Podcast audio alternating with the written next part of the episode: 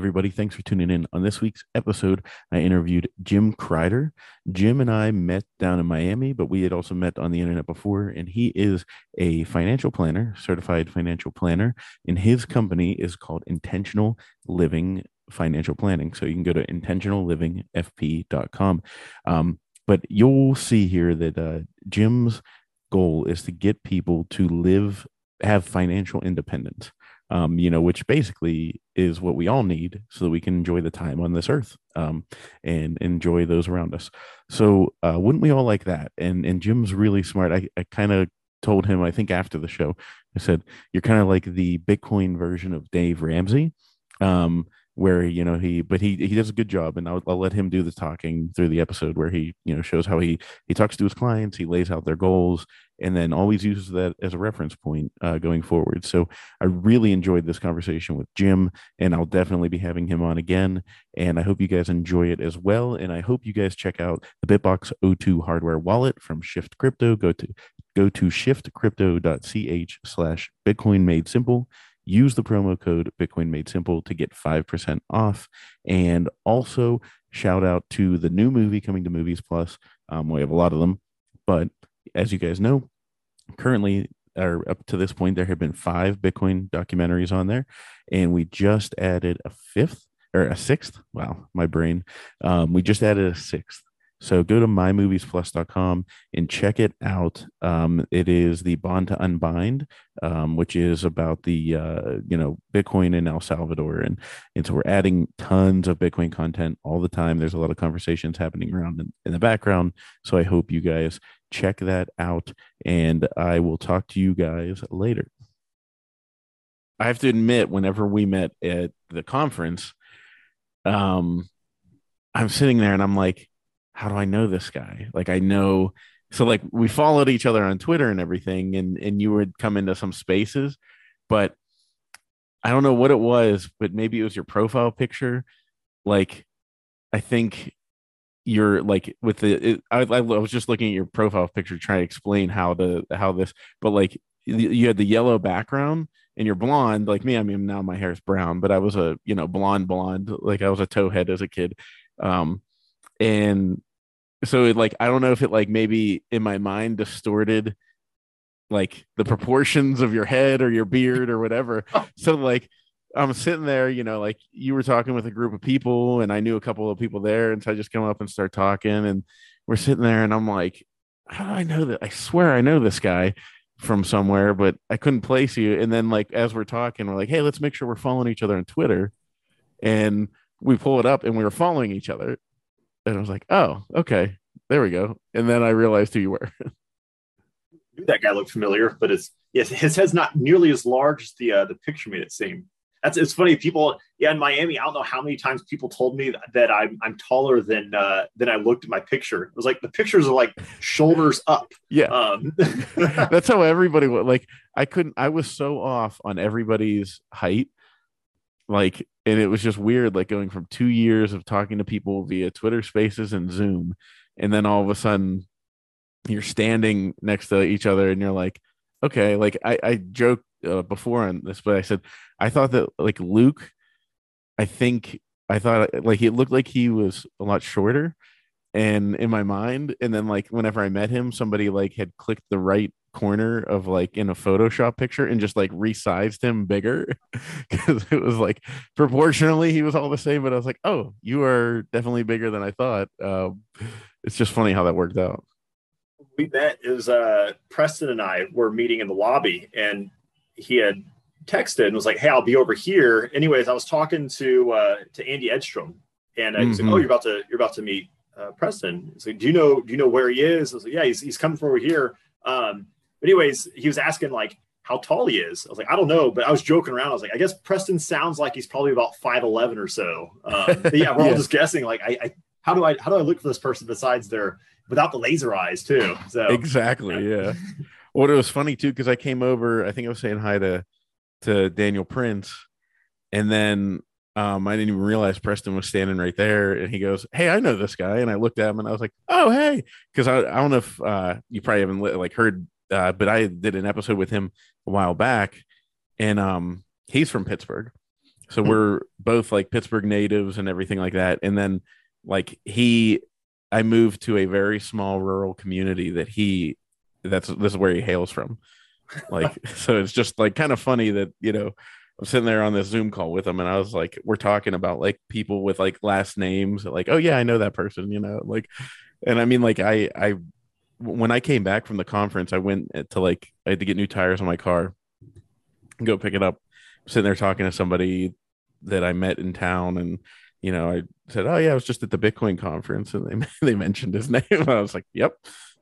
yeah, yep, he was there. You know, there's more than people than just this little town that were there. But, but yeah, it was it was. Uh, I don't know. What did you think of the conference? I thought because I don't really care. I mean, there was a lot of you know shit coiners and whatnot talking, and but I honestly, it was more like to me the community and like getting together with everyone. Exactly. I um I spent the majority of my time actually at the conference on the side stages, and frankly, that's where that's where the most the good meat was was like in the the mining stage and these guys like that's what Bitcoin is. It's the the people behind the scenes rather than I don't know athletes, celebrities. It's like and... why why is this the way that we're propagating Bitcoin versus like what makes Bitcoin important is not the fact that Serena Williams or Venus Williams, whoever it was, owns it. Like it is the soundness, the um, the technology and the, the the I don't know the underlying fundamentals that makes this important. That should be what is displayed. Um, yeah. Meanwhile, we're sitting here hyping it up, and that's what's confusing people. People who don't understand Bitcoin, um, we get mad that people lump Bitcoin and crypto into one place. Yet we put people on stages who use Bitcoin and crypto as in a, in a synonymous manner. It's like, well, of course, like we are, we're perpetuating that confusion. And if we, instead the main stage was like these conversations on the technical side, then that would be the message that's getting out. And ultimately, that's what's going to lead to people understanding why Bitcoin is important. It's not important because a celebrity owns it. Um, so that's yeah, that's where I spent most of my time, and I, I wish that was that that was what was, what's on the bigger stage. But yeah, I loved loved the community uh, just getting to hang out and meet lots of people. Um, I was there. I have three kids, and my and, and my wife, my, my wife and kids didn't go, so it was it was just me for like three or four days running around Miami. It was it was it was bizarre. I felt like a college kid again or something. I know. I was in the same boat. I was like sitting there, like I mean, I you know, I felt. I, I anytime I leave and I haven't left on a business that was the first business trip I did since COVID. But before that, I went on business trips all the time and I have two kids and anytime I had to leave, I always would like I would I mean I'm a I'm an emotional guy. I'd get sad. I'd you know, I always hated leaving them. And um and and then once you got out the door and you got to like your destination, you're all right. So sitting there like feeling bad about leaving for the conference, and my wife was like, Are you kidding me? You're going to Miami to as she kept saying, meet all your magic internet friends. And um and she's like, and you get to, you know, sleep in a bed all by yourself and it's gonna be quiet and nobody's gonna wake you up and you know like she's like so what do you feel bad about? And i was like well when you put it that way you know. Yeah my my wife i tried to get kendra to come and she's like i don't want to go to miami and hang out with a bunch of bitcoiners. That sounds terrible. That's exactly what my wife says as she's driving me to the airport she's like why did i say i don't want to come? Like please let me go with you. That's what maybe maybe we should have our wives meet up and hang out because she that's exactly what she said. She was like, "Oh yeah, that's exactly what I want to do is go to Miami and hang out with a bunch of nerds talking about Bitcoin." You know. Yeah. I was like, well, you know, I, I, mean, maybe that's what we should do is organize the the wives of Bitcoiners conference that goes adjacent to whatever conference or wherever it's at. That uh, you know, they could all get together and just laugh at us. And uh, I think you're onto something with that. yeah, yeah, we should we should do something. Um, so, uh, so before we get into what your company does and everything like that, um, I was curious as to what your Bitcoin backstory was. You know, how did you get into it? When did you get into it, and all that kind of stuff. Hmm. So, you know, the the the famous multiple touch points before you actually adopt Bitcoin. So my first touch point was in 2012. I was living in Boulder, Colorado, and the guy I worked with always asked our boss to uh, pay us in Bitcoin. But um, I didn't I didn't listen to what that guy had to say. I think he was like high most of the time, probably. And I was like, all right, I'm not going to listen to him. And uh, man, I, I regret that obviously now. Um, but that was my first touch point. But then really how I how I got into this was I've been listening to uh, Preston Pysh and and Stig um, on We Study Billionaires and the Investors Podcast since probably like 2015. I think it was the first podcast I listened to ever, and just hearing listen to their conversations on macro and their thoughts on analyzing companies and studying people who have you know strong backgrounds. They're not hype people. They're they're analytical and well thought out. So i trusted them. So as they started discussing bitcoin in an early stance like i think their first conversation on bitcoin is like 2016 or 2017 i thought that was interesting. And their conversation was very speculative but moving on as those conversations went from speculating and curiosity to um, understanding and really reinforcing this as being possibly something of value that really piqued my interest because they had they had established established themselves as credible rather than as you know people like just a bunch of bros who just happened to buy something early on so they could you know buy weed on on the silk road or something these mm-hmm. guys had mm-hmm. actually thought through it and that that that credibility forced me to think if they see something here these guys are smarter than i am i better look into this as well so that's that's how I got into it. So I started really get into Bitcoin about 2017. Um, and then in this just this happened to work out like this. It, it wasn't planned. I'm not I'm not a genius, but in 2020, right when the COVID dip took place, I was actually transitioning um, the vast majority of my wife and I's our money from one institution to another. So it was all out of the market at that point. Mm. So I missed that like few week massive 23% dip during mm-hmm. COVID and market went to junk. And that's right when I really became a Bitcoin maxi. And at that point, that's when I went and just bought in. There's 100% into Bitcoin and um, anything that was inside of retirement accounts and stuff went to like Bitcoin mining companies and, and grayscale. But yeah, at that point, I was just, I, I drank the Kool Aid and, and haven't really looked back. Yeah. Yeah. No, it's, uh, sounds similar. I mean, I wasn't, I, I didn't transition I wasn't transitioning between again, but I I dumped my 401k. I was like, get rid of this thing, and I'm like, go all in because I, you know, like you said, there's very few people that got it early and like really understood it. Like uh, Guy Swan and his brother Jeff are two of the people that like have got it that early and stayed Bitcoiners. You know, I mean, there's like Andreas and there's Roger Ver and everybody who, you know, they got it early, but then st- went astray. Um, so yeah, I think, I think there was a big divide, you know, where it was like, oh, it's just getting used for pot on the Silk Road or something, you know, so like, why would I, you know, touch that? And then, yeah, I think, you know, I'm with you there. Like the fact that, you know, people like Preston and, and Stig and just other people in the in the place with like value investors, you know, where it's like value investors like are really valuing this. Like there's there's something here. There's a reason, you know. Um, what do you think about like the the general view? Because um like I'm I think I heard Preston say one time he was like, I just want to get back to my value investing, you know, because everything's so broken. Um, so like what do you think is of value right now? Is is Bitcoin the only thing of value? Man, that's hard to say. Everything, everything is so broken. It is, it's infuriating.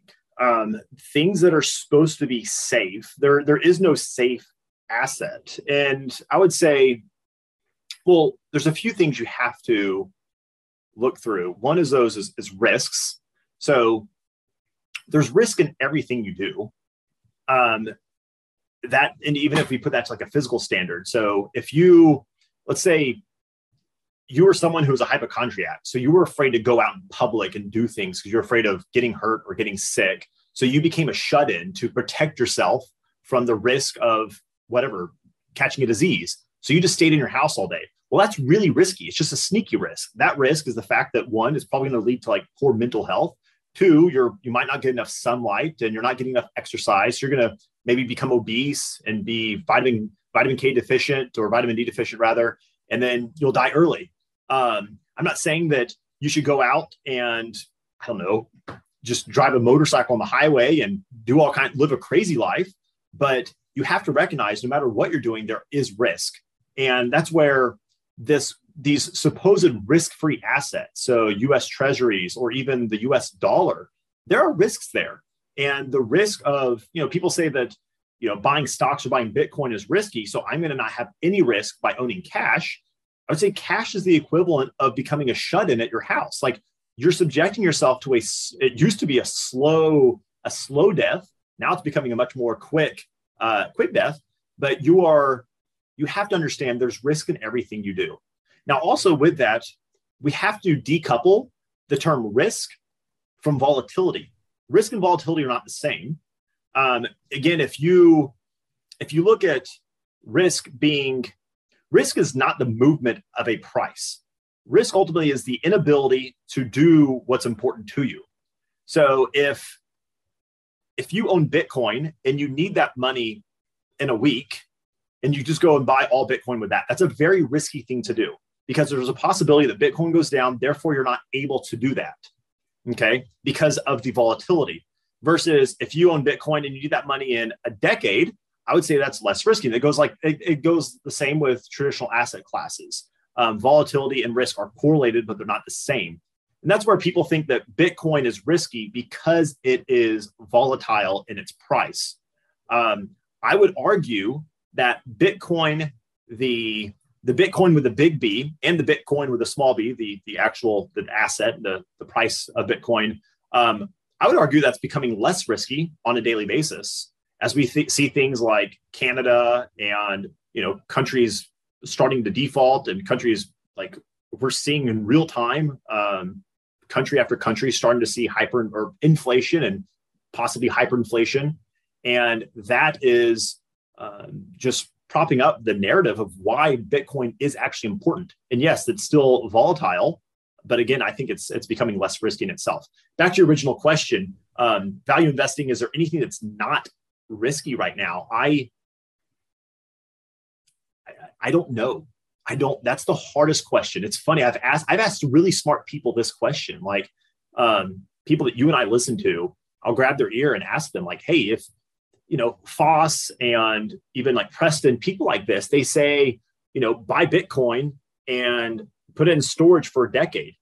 But I, I as a financial planner, I can't just tell my clients that. Like, not every need they have is a decade out. I have a lot of families I work with that maybe maybe you sold your house and you're renting for two years until you figure out, you know, while you're while you're figuring out where you want to build your next house. Well, what do you do with cash for the next two years? Now, we're not talking 10, but two. And that's a really, really tough question. It's funny because I've asked a lot of really smart people that, and they just laugh and say, man, that's why I don't want to have your job um, mm-hmm. because I don't know what a safe asset class is. And that's where I do take a lot of heat from Bitcoin maxis as far as saying, like, yeah, you should have an, a cash US dollar emergency fund mm-hmm. um, because again that's that's looking at the volatility and the risk of not being able to do something if you have a short-term need but i'm, I'm sort of rambling this point no uh, no keep going keep going i'm with i'm I'm with you. I'm just thinking.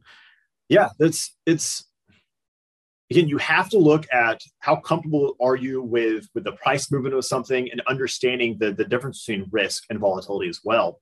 Um, a, a risky thing to do as well on a personal stance, it would be risky for you to buy Bitcoin um, if you can't stomach an 85% drop. Mm-hmm. Um, just like, you know, if, if we went to Six Flags or or Busch Gardens or a, a theme park, and we were going to go on a roller coaster. These roller coasters are pretty safe and they're well engineered and, and safe. Yeah, some people die, I guess, but they're really safe things to do. Yeah. So the risk is not with the roller coaster itself. The risk is the fact that maybe Cory, you got on the roller coaster thinking like, yeah, other people have done this. I don't like doing these, but I guess it's okay. Then we get on and we start going up the hill and you're you start going up, we get to the very top, and you say, you know what? This isn't for me. And as we start going down that first drop, you say, yeah, I'm bailing. So then you take off your seatbelt. It's not the ride itself that was risky, it was your ability to handle the volatility and the movement. So that's where you have to understand what is my ability to stomach risk and movement. Um, that is paramount. Mm-hmm. There's this mm-hmm. big. The, have, you, have you ever heard of the behavior gap? Um, I've heard of it, but go with it. Yeah. So behavior gap, um, it was done in traditional finance years ago. Basically, a study was done on uh, trying to find the difference between investment and investor returns. So basically, pulled a bunch of data from mutual funds and said, what's the track record and average performance of these group of funds? And it was like 9.2% annualized rate of return. Then they looked at people who invested in those funds. So people who invested in those exact funds that got about 9.2%, the people on average had about a 7% rate of return. So there's a behavior gap of about 2%. They invested in those exact funds. So that can only be attributed to behavior. So we have to address your ability to stay with the initial plan and stick to something. Again, not getting on that roller coaster and freaking out at the wrong times. That's super important. Um, Plus, yeah, if you jump what, off the roller coaster at like, you know, if you're 90% of the way down the hill, you know, and you're like, oh, it's only a 10 foot drop, but the speed you're going, you're going to die. exactly. It's, if, if you can't if you're if you're not willing to do that ride i'm not saying no you shouldn't ride at all. It doesn't have to be you know the giant roller coaster. Maybe you should just start off on the merry-go-round. You know we talk ride about the like turtles get, you know. Yeah we talk about get off zero. It's like look i'm not telling you to go do the giant loopy roller coaster. Maybe go do the dumbo ride or something. Like that's okay do something that's going to be sustainable for you where you don't actually self-sabotage. That's one of the biggest things is self-sabotage. It's not the investment. A lot of times yeah there's bad investments but a lot of it is actually attributed to poor performance related to your ability to stomach the performance of investment. And that's one thing that actually has me really concerned right now is this with this market is who knows what's going to happen. Maybe maybe tomorrow it's going to be announced that we're going to tr- print a zillion dollars and everyone's going to we're going to have helicopter money again and interest rates are going to go back down and everyone's happy again maybe maybe this drags out like the 70s or other bad bears where it's like a decade of this and the problem is so many people that are our age like i'm 32 a lot of people my age have never experienced a real recession in its normal sense, where it's not like two weeks long. Mm-hmm. You know, mm-hmm. so many people we see on Twitter and have conversations. I have friends who grab my ear all the time, and it's like, hey, man, just buy the dip. And then, like four days later, they're wondering why they, they bought the dip. Why haven't they made a fortune off buying the dip yet? It's like, it doesn't just rebound in four days. Like, yes, that happens sometimes because of usually because of market manipulation. That's what you've experienced. But you better get ready. This could drag out for a really long time how convicted are you when you say you're going to buy the dip? You better really understand what that statement means. And I really hope that this this time, if it's a prolonged bear market, not I wouldn't say a prolonged, just a normal bear market, I hope that people are able to actually stand by through their, their convictions and not just have a, I don't know, an emotional short term, I'm buying the dip, they're hyped up, and that hype wears off after a few months. You've got to have long term conviction. Yeah. Yeah. That's what I recommend to everybody is that, like, like you said, the get off zero.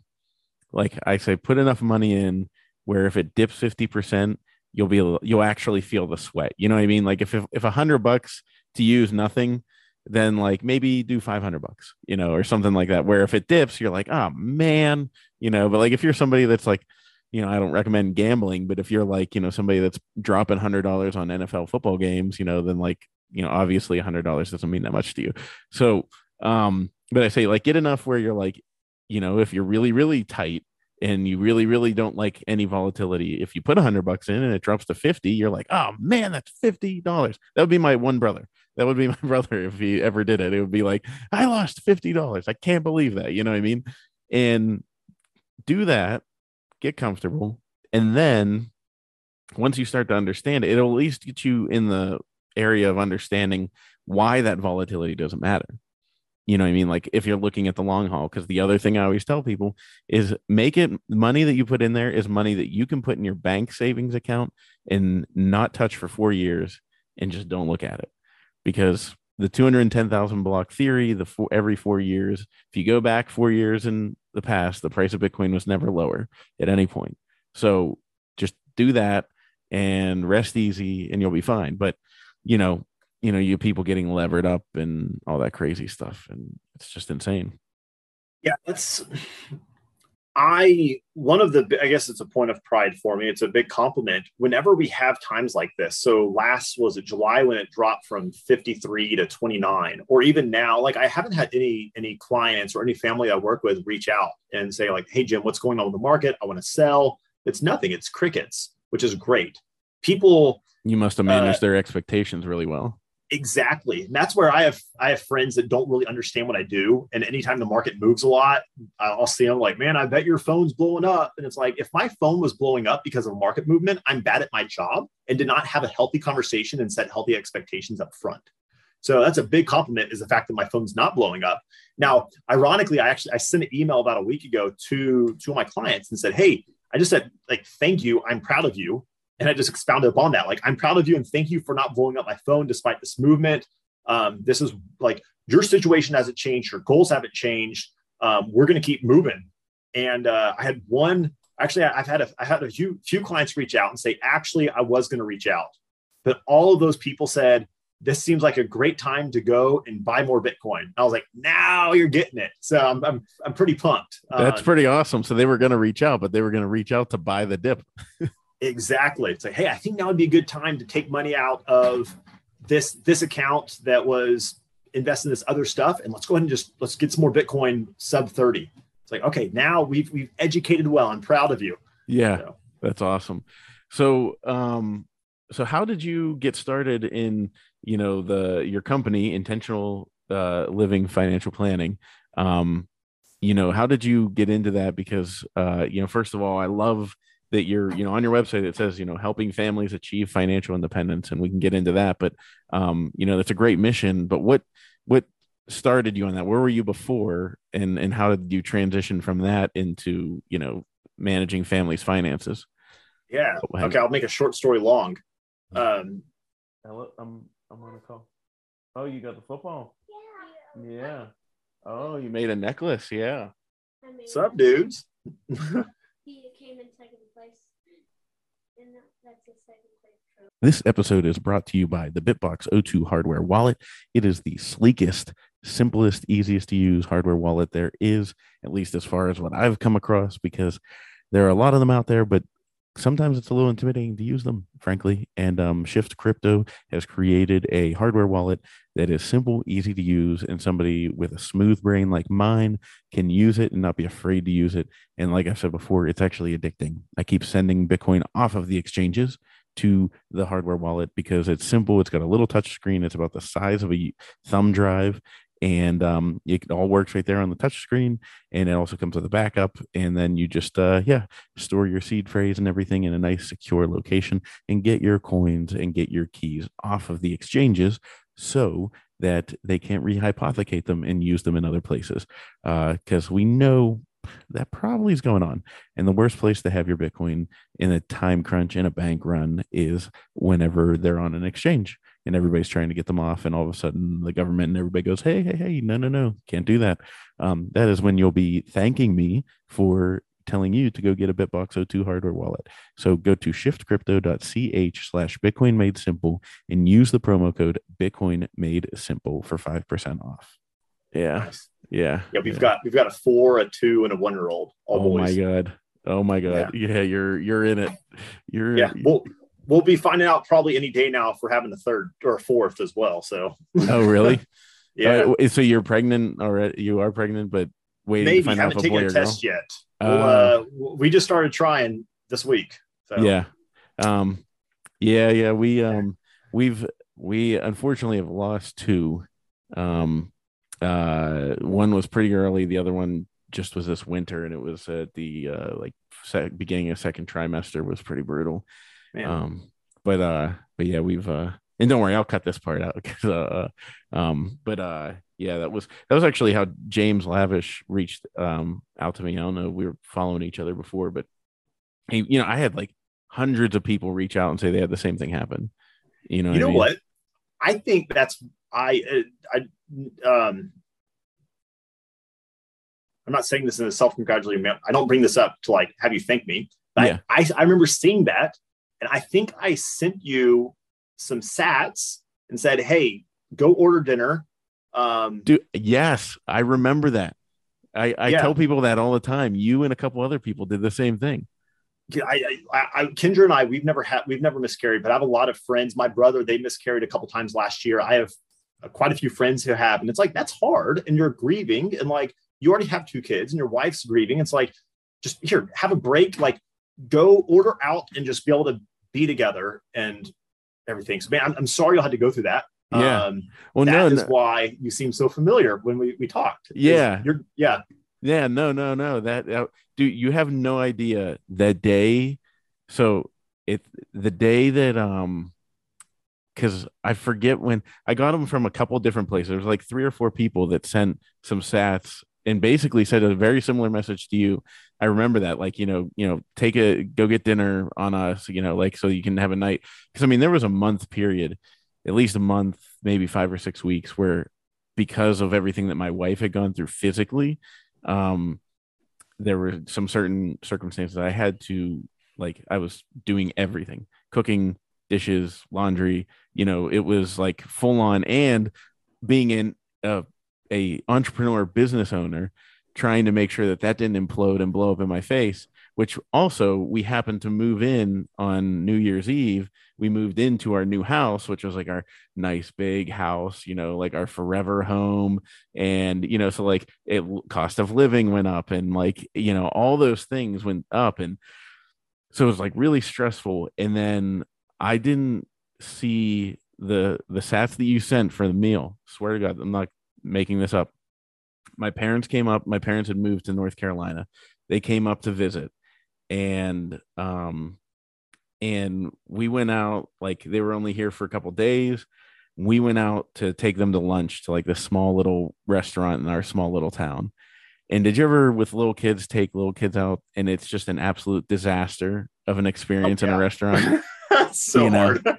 and it's like i mean they were like grumpy and then it was like they didn't like what they ordered and they were mad about it and then at one point my son dropped his dinner on the or his lunch on the ta- on the floor. They had to bring a new one out and then he said he didn't like it again. And it was just like and i had like reached my limit. And i remember driving back to our house and i was like sitting there and you know the stresses of finances and everything and not that finances were bad it just was like it was we were in a scenario where like w- uh, we had two houses at the moment so like i was i felt like i was bleeding out money onto the floor you know Yeah. and I I'm, I'm I like to have my finances sorted and know where everything is. But when you're in that scenario of moving, it is like a couple month period of time where you cannot get a clear financial picture. You know what I mean? You just have to trust that okay, I knew that everything should be where it is and it'll settle and I'll be able to reorganize once we, you know, the dust settles. So, but it was one of those things I was driving back and I was kind of like mad because I was like, we went out to eat to have a nice time with my parents. It didn't happen. It was a total disaster. The kids didn't eat their food. I was like, and I have no idea what our finances look like. And I just wasted this money. Like, swear to God, that was my thought process. And I happened to open up whatever app that you had sent it through. And that's when I saw it. And it literally like took away that pain of like, I was like, I was like, thank you plebs for like helping take you know what i mean because it was just that moment it was kind of serendipitous the way that worked out so so i appreciate that thank you for that Yeah. Oh, that's awesome. Yeah, kid going out to eat with kids. It's like this is supposed to be fun. Dang it!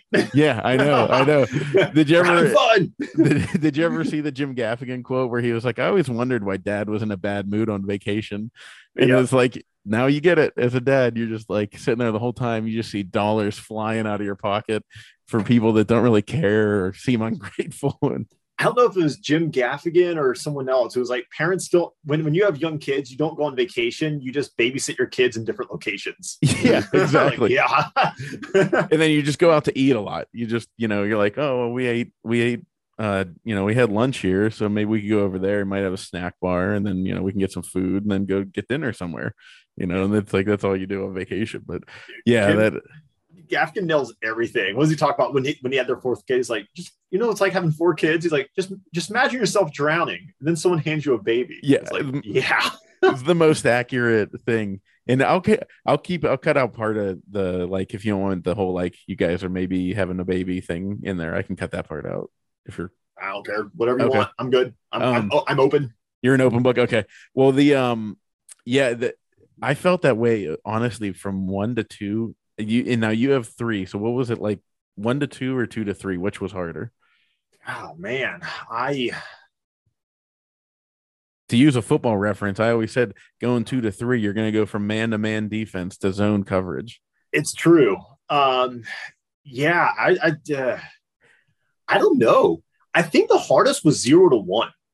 Um, just that life change. Kendra and I were married for like seven years before we had any kids, so it was like just us. We also we got a dog like four days before our first kid was born, so it was like Oh. just us to a rescue dog and a baby. And our our our first one had really bad uh like uh heartburn issues, so it was like he was always crying. He spit up like buckets of throw up every day. Like literally, we did like probably four to six loads of laundry a day. There was so much spit up. Yep. Um, on you, on couches, on the baby, you know. everywhere. I mean, people. I know most most of my friends who are parents were like, "Yeah, my kid spits up too." It's like, no, you don't. You don't know. You don't, understand what I'm talking about. Like, Like projectile, projectile. yeah, good good times. Yeah, No, yeah. I- I'm hoping at this point, if we have a fourth, I'm I'm assuming the way I view it, it's like, does an insane person know they're insane? Probably not. And that's sort of why if, if we have a fourth, it's like, eh, I mean, I feel like I'm already drowning. What's more water if you're already drowning? Right, Yeah, exa- exactly, exactly. Just make the you know if you're getting waterboarded, you might as well just make the pitcher of water bigger. You know, exactly. just just dump more on and yeah, that was the one to two. I feel like kicked our butts the most because it when there was one, it was like, oh, if he was with my wife, then like I was off scot free. You know, I was good to Yeah. go. And then all of a sudden, when there was two, it was like, oh, we both have to be doing something. Like, oh my god, oh my god. I was, talking to a client earlier. They just had their second. They're they're three months old. They just had their second. I was like, hey, what's going to happen here is in a few months, once like they're old enough and fam- maybe your parents or grandparents, whatever, will go and like pick one of them for a day or two. You're going to have one kid, and you're as far as you're concerned, you might as well be like at a resort on vacation with just one kid. oh That's yeah. I told my wife, I wish I could have like a dozen kids for like two weeks and just anchor into that chaos. And then going back down to three would be like, oh, just reprieve. Yeah. Uh, oh yeah. Yeah, exactly. It's if for those that aren't parents, they have you you will learn one day um the lack of sleep. I mean, it's the best thing in the world. It's it's the best thing that I've ever done is being a, being a parent and and everything like that. But uh yeah, it is it is chaos. Um and so yeah, getting back to Miami when we're like, you know, all of a sudden like back in college, I'm like, you know, I was oh my the last night there, I think I was I think I was on a rooftop bar till like three o'clock in the morning. And I was like, last time I saw three like I haven't seen three o'clock in the morning that didn't involve like rocking a child from like seven years. You know? yeah. We went, I went with a group of guys to Breedlove's thing. And then we were out like running around. It was like one in the morning, 1.30 in the morning. We're out Mediterranean restaurant, just hanging out, eating. I was like, what is, what is this? Like, yeah, exactly. I haven't seen 1.30 in the morning without being up in the middle of the night rocking a kid in ages. It was, it was just weird. Like, oh yeah, life continues. yep. Yeah. It's it's a strange thing. And it's hard to then relate whenever you're friends that don't have kids and you're like, uh, you'll get it, you know, Yeah. like one of these days. But um so anyway, so uh, we kind of got uh, derailed there, but what you were about to explain, I forget what you were about to explain. Oh yeah. You, you asked how I got into, into this. Yeah, yeah. What yeah, what Yeah. was your background before and then how you transitioned into um intentional living fa- financial planning? Yeah, so I'll, I'll I'll start from the genesis just because it'll give perspective of why I engage the way I do. So um, I after college I worked a number of jobs and weird stuff and sales. I'm really really bad at sales, so we were poor for a long time just because I, I I'm bad at selling and I work in sales. Um, It's usually not a good combo, yeah.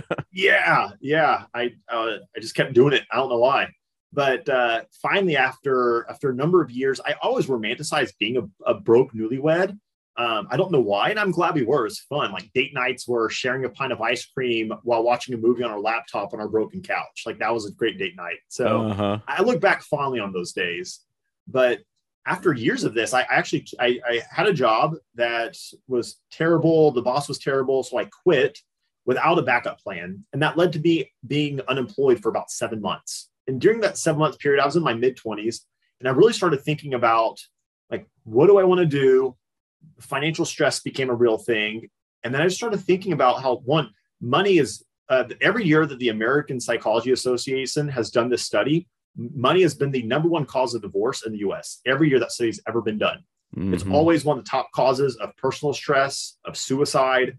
Um, so I started thinking about that. If I could help families have healthy conversations about their money, and then I also recognized even when I was a kid, it I thought it was bizarre when I'd hear my parents or friends' parents talk about like, oh, we always wanted to go to Europe, but we can't afford it. Yet I would see like a satellite on the roof. And it was like, you can't go to Europe, yet you can spend 300 bucks a month on TV. Like, if you if TV is more important than Europe, just say that.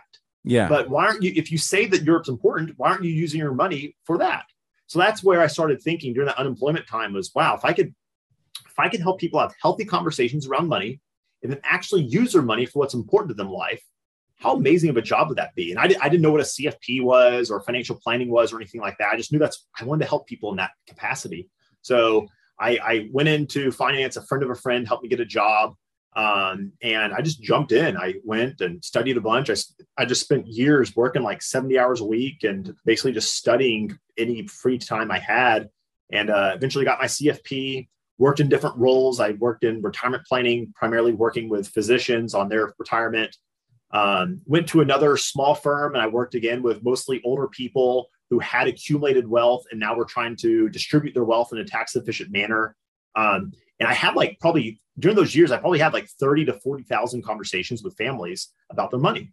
And there were a few themes. One of those themes was the, the actual financial things that could have been done that if we just did well from an early age, would have had massive impact on their ability to do the things that they wanted their life to look like. And those could be small things over a prolonged period of time that would have compounded to make a big difference, as well as these larger milestones that, if navigated properly, could have made a massive difference in their life. Um, and I, have seen that on average, there's every about every three years, families will have one of those milestones come up. And then between those those three years, if you can just do the small things well consistently, so that's number one. I, I observed, man, if I could catch people earlier to help them correct these behaviors for the small and then these milestones, we can make a bigger impact. And two, even the people who are successful financially, I probably 80 to 85% of the conversations I had, I heard this story of regret. And it usually went something along the lines of like we would, the firms I used to work at, we would talk about money primarily. And then I would ask them questions about their life because I was curious. And I, I, do that opposite. I talk about life, and then your money is a tool to help you do what's important to you in life. So we talk about your life first. But what we do is we would talk about their money, and clearly they are successful financially. And we'd get to that conversation. I'd ask them, like, hey, I'm, I'm just genuinely curious. You, you did really well. Like, why did you decide to do this? And the story usually went, and keep in mind, these people are usually in their 60s and 70s. The story usually went something along the lines of, oh, well, um, when I was a kid, we didn't have much. So I heard my parents fight about money all the time. And they would argue, and I could tell my parents were stressed.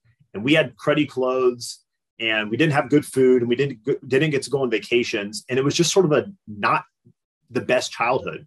So I decided when I was a kid or a teenager that I wanted to make sure that I did really well financially. So my kids had a better childhood than I had. And then we fast forward and we're, we're in my office, and it's like, well, that's great. Like you did it financially. You you did what you said you wanted to, and now your kids. We had just talked about their kids and stuff. Your kids are grown and out of the house. How was it? You said you wanted to do well financially, so your kids had a good childhood. How was being a parent? How was raising your kids? How was their childhood?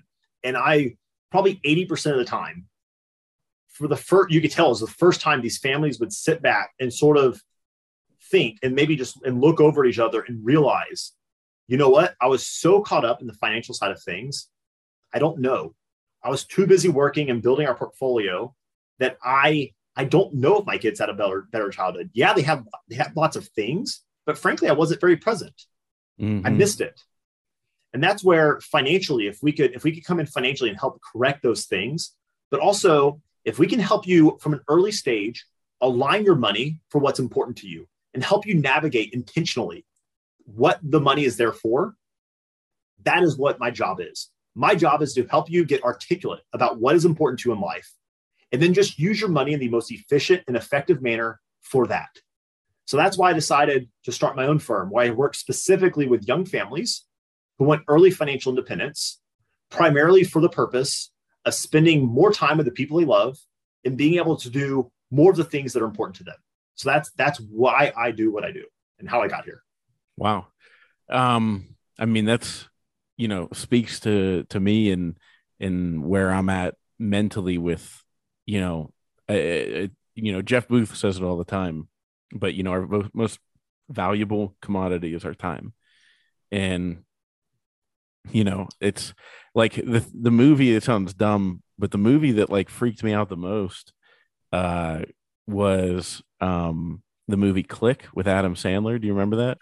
yeah. And then he like, you know, he fast forwarded his life and to get to like the next goal like when he was partner and it t- fast forwarded to whenever he, you know, was out of the house that he didn't want to be in anymore, you know, and all that. And it's like if you do that, you miss out on like everything, you know, in between and like you know, I look at like with us just moving from like our little starter home that we were like crammed in and everything like that. And we were there for eight years and, um, you know, and then, but like, I, I know it's like kind of graduation goggles looking back on it and being like, you know, oh, look at those fond memories, you know, but like, I also was cognizant the whole time of, of that and like how, you know, special those moments are. And so I, I'm always hoping that other people can see that because, you know, like what's gonna what's what are you gonna remember more in the future? You know, the money that you earned by working that extra minute, or you know, earlier like the earlier this week, the pool people were here opening up our pool, and there were two frogs in the pool, and my boys wanted to name the frogs and play with the frogs, and so I ended up spending an hour out of the day playing with the frogs with the kids. You know what I mean? And like taking them down to the creek in our property and all that kind of stuff. And it's like now they're raising the tadpoles in buckets on the back porch, you know, and it's like that's the type of stuff that's the most valuable. Yeah. You know, so like if if anything, you should just be using your money to facilitate more of that time. Yeah. Not more things. That's that's exactly it. And that's I have I've had countless conversations with people who say they want financial independence so they can have more time with their family. Yet their actions today are not reflecting the fact that a family is important to them. And for me, again, I have so I have three young kids. They're four, two, and one. And I'm currently building, I have this business. I'm currently building three other businesses. And I'm really busy. Like I have a lot going on. But for my wife and I, we desire financial independence. So we have more time to spend as a family. And creating moments and memories with the people we love. Like that's why we want to do this. And we want to do that now. And we're also saving financially so we can do that in the future and hopefully in an even more grand way. Mm-hmm. But if I tell you that the reason I want financial independence is so I can spend time with my kids, how foolish would it be for me to completely neglect my kids so I can one day spend time with them while missing the moments right now that they want me to tuck them in at night and read them and cuddle them and wrestle them and run around? Like, this is it. If money is supposed to serve that, gosh, do it. That's what's you said that's what's important to you. And that's something that, I mean, that is so much of what I do is helping remind the people I get to serve, hey, you said this is important to you. I'm not here to tell you that you should not or should or should not buy something, but rather, is this actually aligned with something you said is important to you? So, actually, one thing that we do is um, as we begin working with new families, we have them create what's called a statement of financial purpose. And that statement is meant to be a single sentence that encapsulates why money is important to you. And um, I have I have a family I work with. We've been working together for a few years now.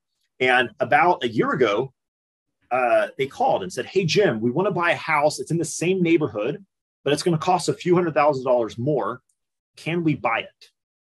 Um, so we just I was like, well, I'm, really curious. Why do you want to move? Oh, well, it's it's down the street and blah blah blah. So we looked at the numbers because they want to just get a quick answer. So we went and mathematically, yeah, you could buy it. You instead of retiring at 45, you might have to work till you're 47.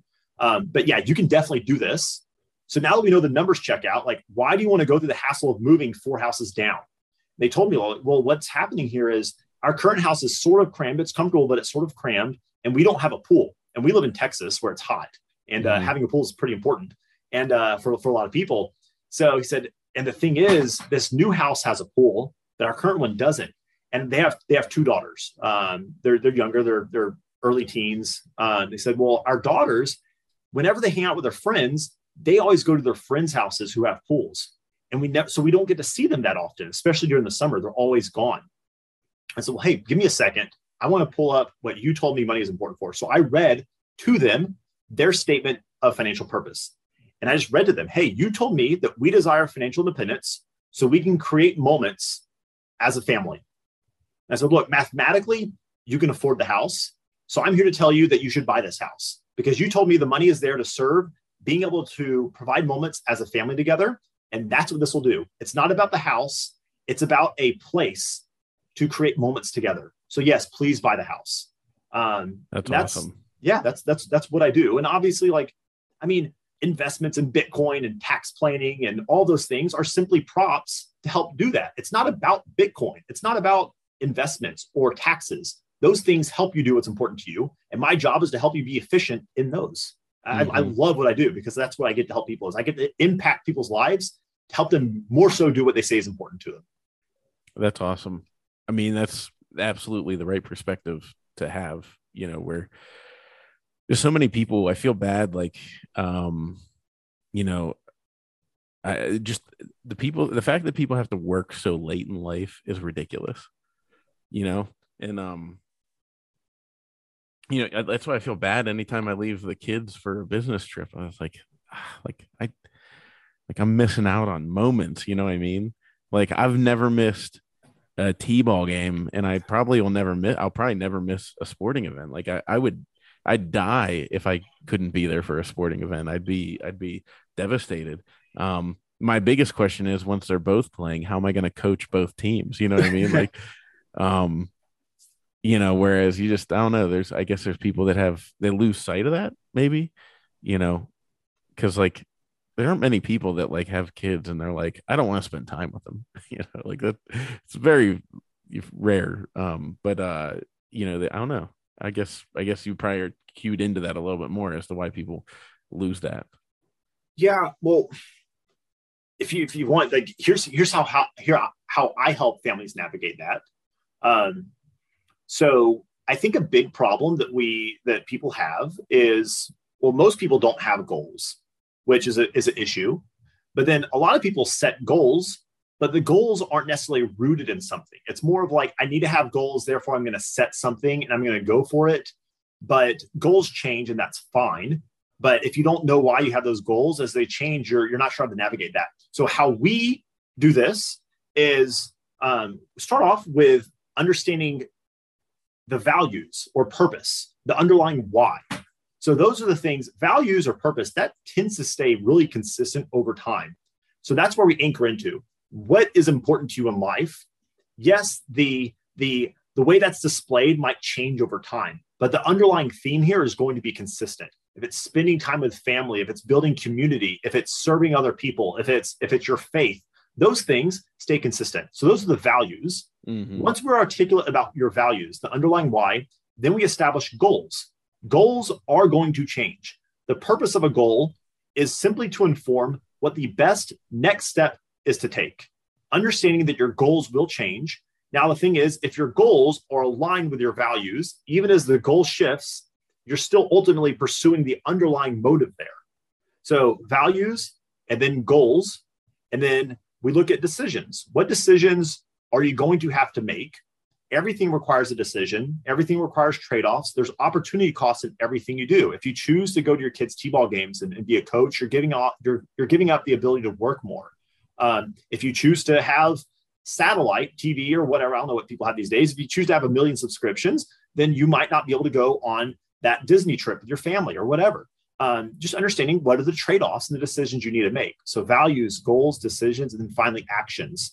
Um, if if the vision is clear, if those values are clear, the decisions and actions are going to be easy. And once we're clear on the first things, taking action is relatively simple. It's maybe not actually easy to do, but we're not going to waste as much energy because we know ultimately what we're there to do and we can just act on it. So that's that's the framework we use is values, goals, decisions, and actions. We remain we remain anchored in those values, and all of those inform that single statement I made. I, I said earlier, the statement of financial purpose. After we go through all of those, then we say, what is the single sentence that captures the values and goals you said? And that is our frame of reference. That is the lens through which we view all decisions, especially financial decisions you're going to make. If you said it's important for you to be able to spend time and be there with your kids at night, Yet right now you're wanting to buy a, a Maserati and that's going to force you to work 10 more hours a week so you can pay your car note, therefore not being able to tuck your kids in at night. We either need to we need to reassess what you said is important to you or reassess that decision to buy the Maserati. That yeah. statement guides that decision. God, you know, now I'm feeling like I need to go sell my car because I uh I will that's like my I, it's not a Maserati, but um uh, but uh, I, that is one of my guilty pleasures. I, I like nice cars. Um, and uh, this sounds like I didn't buy this, but this is this is what happens in the movie business is you end up lucking into things sometimes. So for a period of time, it literally no cost of my own. Um, I had a Jaguar F type, uh, like two seater convertible, like you know, just I mean, the sportiest of sport cars that just absolutely roared up and down the highway. And and uh you know it was hard to say goodbye to that. Um and then so then whenever we upgraded i was like uh and i bought a i i got a land rover um but i've been thinking it's been weighing on me for like six seven months where i'm like i could sell that and just buy a more like what am i doing driving around in this? Like actual and that a time preference view because I obviously bought that before I was a Bitcoiner, mm-hmm. and so like if you look at uh, one of the rails came off where you would put the like um what do you call it? Uh the the roof rack so like we didn't have a roof rack on it but like the so like the you know fiberglass thing that goes over where the roof rack gets attached that makes it look like a solid roof that flew off i was driving down the highway in the fall and I haven't replaced it. And I thought about that recently. I was like, that's how I know that like I'm in like my time preference is properly aligning because that would have driven me nuts and I would have immediately replaced it before I was a Bitcoiner. And now I'm just driving around with it. I'm like, yeah, whatever, you know, like it's, you know, um, why am I going to spend $250 on that piece? I, don't need it, you know? So my, my job again, it's not to tell you whether or not you should buy or sell this nice car, but rather help you. And uh, whenever I work with families, is it's emphatic that both spouses are present in these types of conversations. That you and your spouse are aligned, and again, just understand what's important to you, and just use your money for that. I'm like, I mean, gosh, I like, I, I, I my personal like, you know, Jag F type thing is mm-hmm. I want to have a house in the mountains one day, like probably in Telluride or Jackson Hole. I'm prob this house that I want is probably going to cost like five to seven million dollars. Like that's mm-hmm. stupid. Like no one needs a seven million dollar house. But mm-hmm. that's something I want. Um, now I have to look beyond. Like, why do I want that? And the reason I want that is I want that that place is not just it's not a trophy. It's meant to be a special place for my family and friends to be able to gather for for generations. And again, it's supposed it's a it's a meeting ground, a gathering place. So we as a family and friends can build memories and moments together. So it is a place to facilitate that. Like that's why I want it. And again, if I go back to like, it's important. The reason I want this is because it's supposed to be a place that we build memories as a family. That goes back to, oh, okay, am I so wrapped up in getting enough money, enough money so I can have this house that again I'm neglecting my kids? That finally, by the time I can afford a house in Telluride, that my kids don't want anything to do with me because I neglected them for their childhood.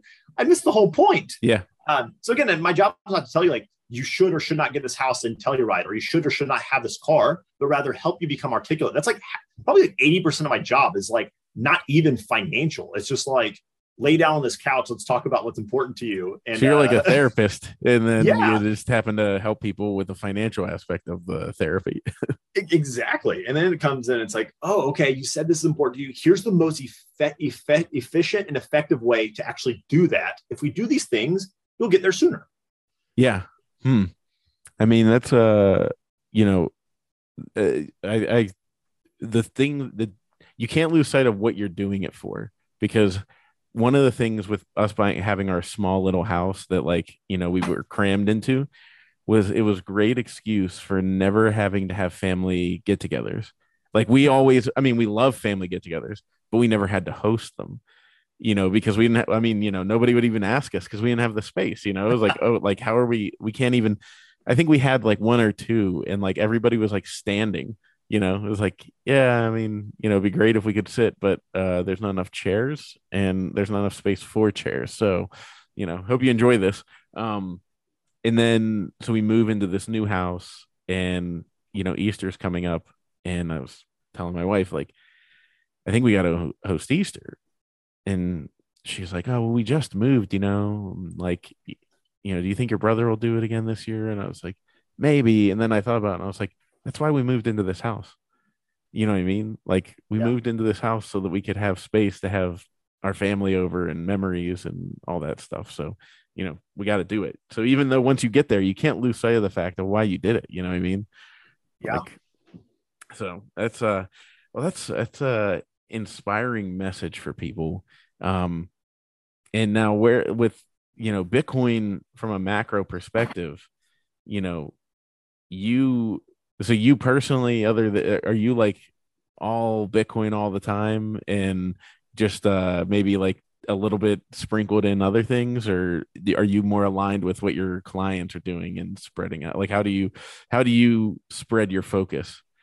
So i'm not talking about your dollars. You're like you know i'm talking about like how do you spread like what you focus on at the time? Like do you think everything's so broken that really you just have to focus on bitcoin until that get everything else gets fixed? Um as far as like analyzing and thinking and opportunities?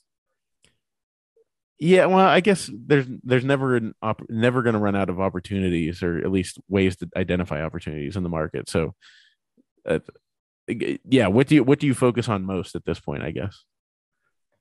Um, I mean, I I love all things financial planning. So I guess just a snapshot of the people I work with. My my the average family I work with is about 33 usually has a couple of kids or at least expecting their first kid or want to have kids in the next year or two. Um, and about, I'd say about 70% of the families I work with own a business, either as their primary source of income or as a side hustle. Usually they own real estate outside, about 60% of my clients own real estate outside of their primary residence as well. Um, so there's plenty to keep us busy. Mm-hmm. Um, outside of, yes, Bitcoin does play a role. I will say that um, I view Bitcoin just as the way I would view good tax planning or good estate planning or anything else. It is, it is again just simply a tool to help you do what's important to you. And I want to make sure we're doing good tax planning. We're doing good estate planning. We're doing good Bitcoin planning. Bitcoin, I think, just happens to be an asymmetric opportunity. Mm-hmm. Um, that's why I get jazzed up. And a lot of people want to talk to me about Bitcoin, but it's I, I don't view it as this like it's not about Bitcoin in the same way it's not about your taxes. If we can just do that well, that will further these things. So yeah, as far as the focus, I mean, I um, I love like I, I I spend a lot of time on like business planning again, helping my clients on business entity structuring and cash flow management and and all that stuff.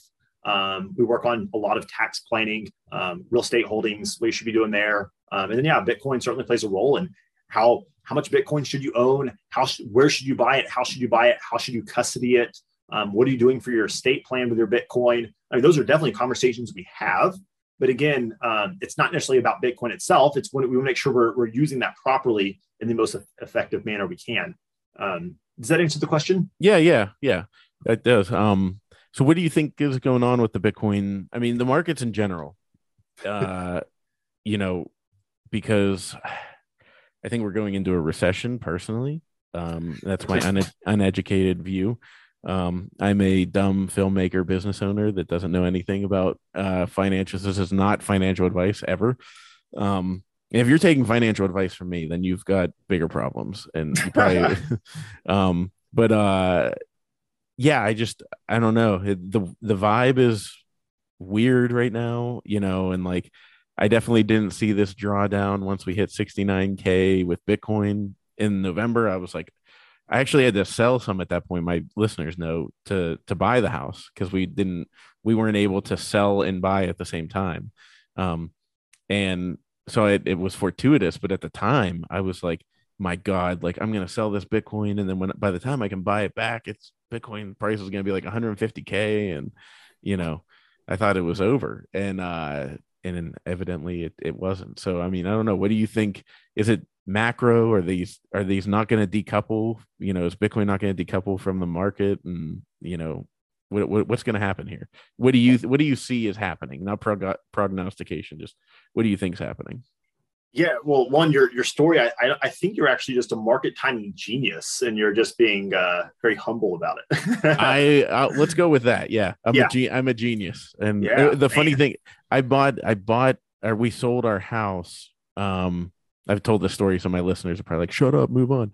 Um, but uh, when I sold our house, it was we were supposed to sell it the Friday before um, Ukraine got invaded and then it got pushed back to that Tuesday. So by the time the money check and everything cleared, and I was able to buy back into Bitcoin, I was literally like watching the news of like the invasion happening, and like the price was at like 38k, and it just started tanking. Like as my finger was hovering over the button, and so I was just like, let me just wait here like two hours, see what happens. And I mean, it dropped like 4k, and like it was, you know, it was just like like uh, I honest, I mean, I'm a, I'm a, I'm a uh, religious person, so you know, um, like I think they're sometimes like fortuitous. They're not like it's not like everything's defined and everything's pre-planned or whatever. But there are times where like little things, like God doesn't want countries to invade each other, so that probably sounds bad whenever you're saying it that way. And I'm not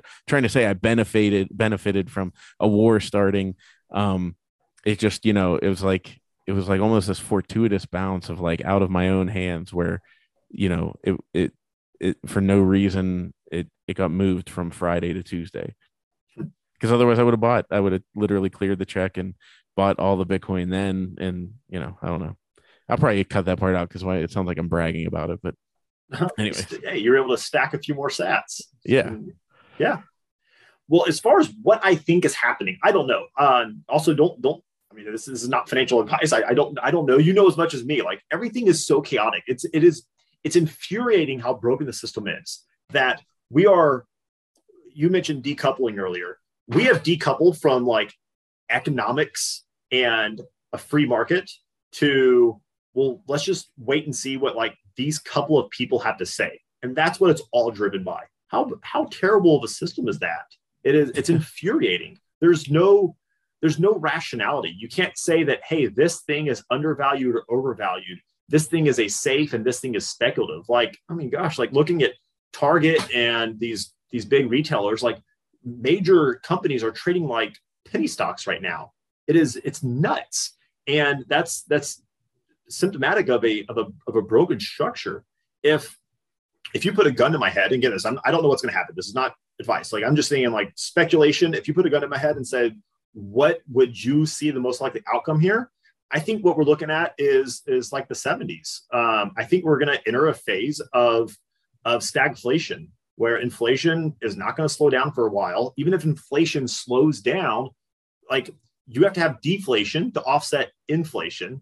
I don't think that's going to happen for quite a while. So even if inflation quote unquote slows down, like we set a new benchmark of prices.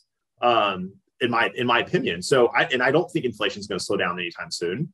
Um, heck, I mean that's Target yesterday had their earnings had their earnings call. Their their stock was down 25% yesterday. I'm sure they're down more today. I don't I'm not, I haven't looked, but a lot of that was because uh, I mean they missed their earnings by it was like 28% miss. Wow. And um, they, along with other retailers, Costco, Walmart, these people are saying it's because their operational costs are significantly higher than they thought.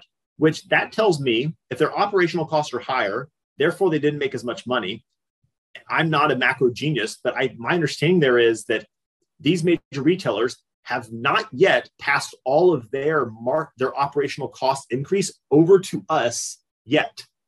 And if that means anything, if if they're if they're missed by 28% was because their operational cost was 28% higher than they thought it would be, then I would think that sometime soon your local retailers' costs are going to go up somewhere around 10 to 28%. Um, I don't know, but so that's that's my thoughts on on inflation and the stagflationary environment is is bad inflation mixed with uh, the fall in, in assets.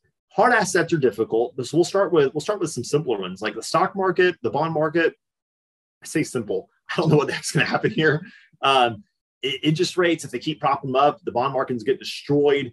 Um, I mean, gosh, existing bonds are, are, are trash. When you own cash and hope that inflation doesn't burn you more? Do you buy the stock market that, well, before this drop was trading at multiples like we haven't seen since the dot com bubble? Um, yeah, it makes sense that everything's burning to the ground. we have been sitting on, we've been sitting in a forest of pine needles stacked yards high, and now we're surprised there's a forest fire the moment lightning strikes. That's a healthy thing to happen. And frankly, mm-hmm I almost wish that we would allow this forest fire to take place. So finally, we can see some rebirth and gener- regeneration of healthy economics. You know what? That actually is kind of a a good analogy to the way that the across the border in Mexico they manage wildfires as opposed to how they handle them in California. Have you ever seen that? I, I might have brought this up on the show before, but like, so across the border in Mexico, they they have the uh, wildfires more frequently, but they're smaller and they just take care of themselves because they burn off the dead brush.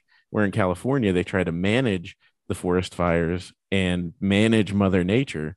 And so they all of a sudden have this buildup of dry brush. And then the moment that there's a spark, boom, you have people driving down the 405 with, you know, the entire hill, like mountainside engulfed in flames, you know. So it, it, it is kind of funny that you think because they we try to manage mother nature and now we've been trying to manipulate the stock market and everything and now we have all these all this dead wood just sitting there. Yeah.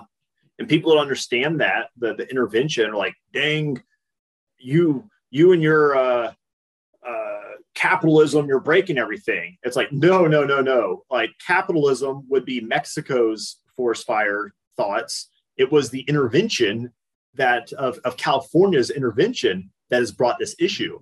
It's mm-hmm. not capitalism. It's the, it's the it's the it's the intervention and uh, mixed signals that are being put out there from from the people that are coming in and are intervening. So it's yeah, it's really frustrating. So I, I don't I don't know, but I the, the other hard thing is like I mean, heck, if we look at different asset classes, what could happen here? Um, you know, I, I, get asked this all the time as far as real estate. Like, what's going to happen with real estate? I, I don't know. Again, you all know as much as me. I'm not I'm not a genius, and I don't have a crystal ball. But with real estate, it does look a lot different than in 2007, 2008. Um, I have a lot of friends that are like mortgage officers and all that stuff. So we look at the data for fun to see like the um, amount of existing loans uh, and the interest, the average uh, credit score for loans that are in existence there are so few, comparatively speaking, there are so fewer um, loans in existence for people who have bad credit scores compared to compared to in the early 2000s. So 2000 was this speculative bubble bubble built by school teachers and strippers and people who didn't have much assets, and a lot of them had poor credit. Um, nothing against school teachers and stuff. I'm just saying, like, yeah, it was built on people who couldn't afford five million dollar houses and like four of them.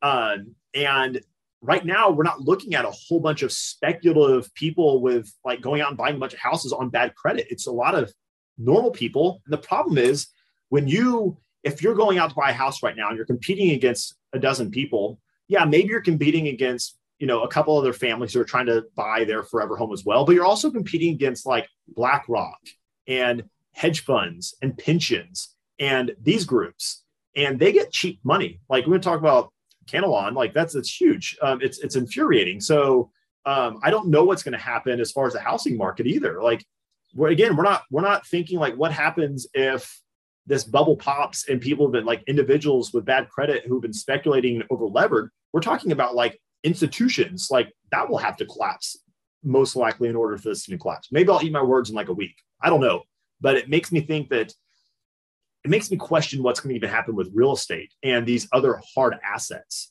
And then going back to Bitcoin, um, gosh, as far as that decoupling, obviously, right now, that's trading. That's trading in a, in a speculative manner. That goes back to like an hour ago when we were talking about understanding the difference between volatility and risk.